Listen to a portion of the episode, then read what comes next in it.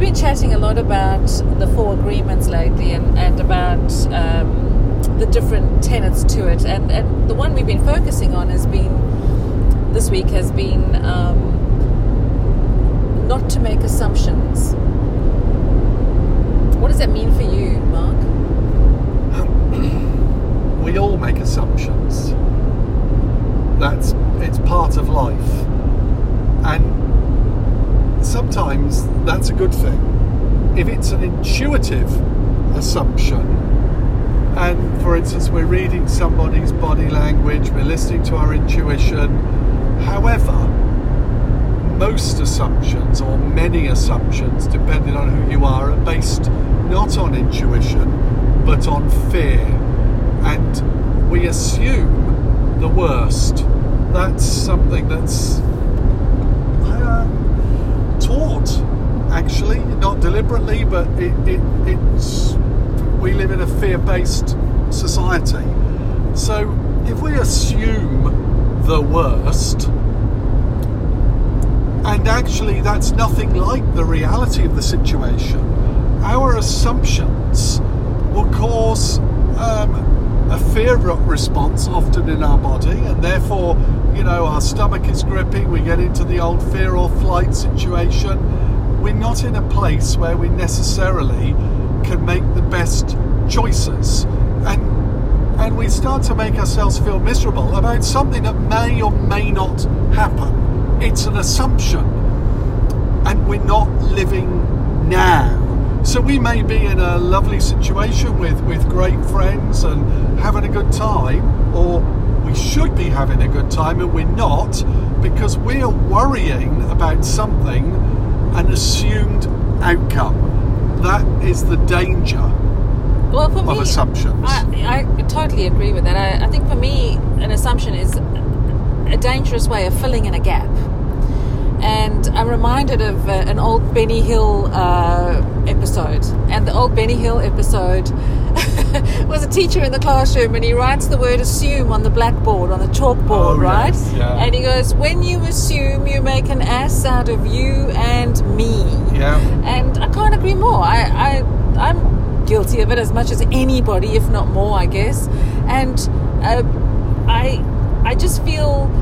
it's such a dangerous thing to do, because you are living in a in a place of something that hasn't actually happened yet, and then that sort of draws in, I guess, it draws in the other aspect of things that we believe in, is is that when you have an intention, or you have uh, a thought about something that is strong and prevailing, whether it be a worry or whether it be a good thought or whatever it is, it has the power to manifest into reality. That, that's that's. such a strong point, because our thoughts become our reality.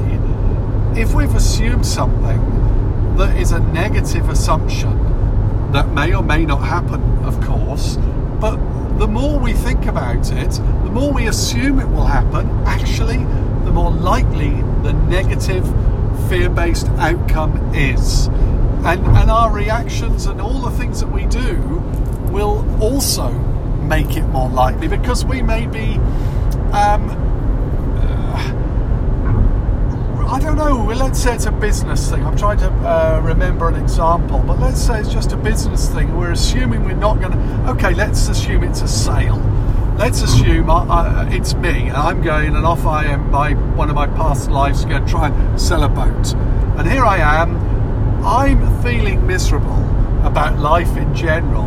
And I've gone into this meeting assuming the customer doesn't want to buy the boat. Now, that I've been in sales all my life. I've run teams of uh, salespeople, and that's the common downfall.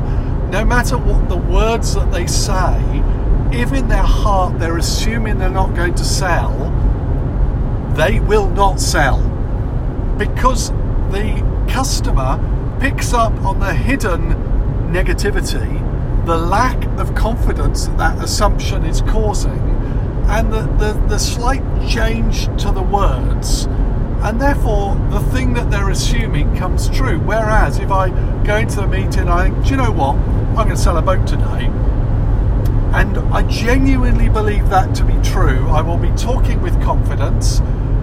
in, in a way that inspires confidence, and people buy from people. Products, by the way, have got next to nothing to do with sales.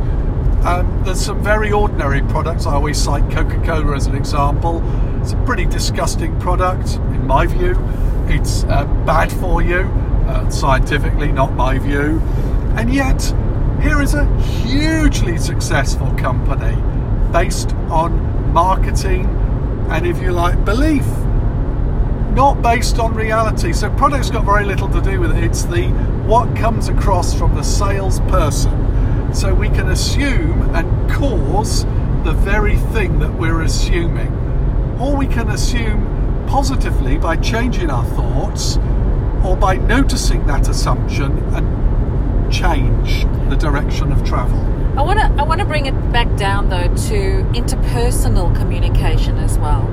I feel like whether this be, you know, whether with your with a partner or, or your children or whatever relationship you have, if you have an assumption of perhaps the way somebody is going to react yep. or respond, we then tend to temper and, and yes. change our behaviour in anticipation to something that hasn't actually happened, yes. just the assumption. That's a very common one. And so I guess for me, the the way to counteract assumption and assumptive behaviour is communication and clear communication.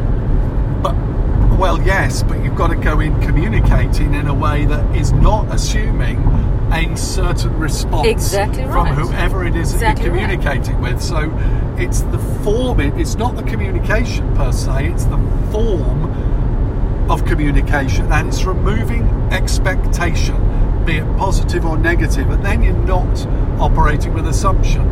That takes practice yes. and time. Yes. And all of us, no matter how long we may have been so-called spiritual or whatever you want to call it, we will still fall into the trap. The secret is noticing it and, and so, well, actually that may not be the case. And, and modifying your behaviour so that you're not assuming. It's hard.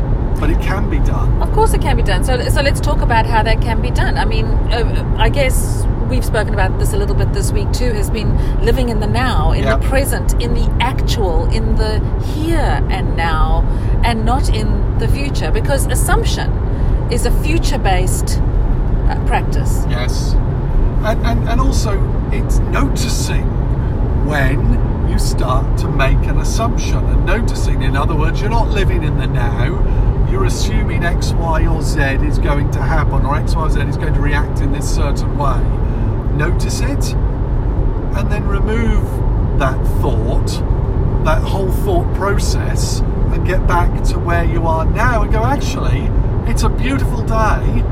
Um, these, all these things are great. I'm, I'm, I choose to be happy. Yes. Because assumptions are one of the key things that will affect your happiness now. Something just occurred to me now as we were talking as well is, is assumption is a very smart-ass way to be, because it is presuming you already know yep. the answer. So we also have to be able to throw our hands up in the air and say, I don't know. I can still learn. I don't know. Yep.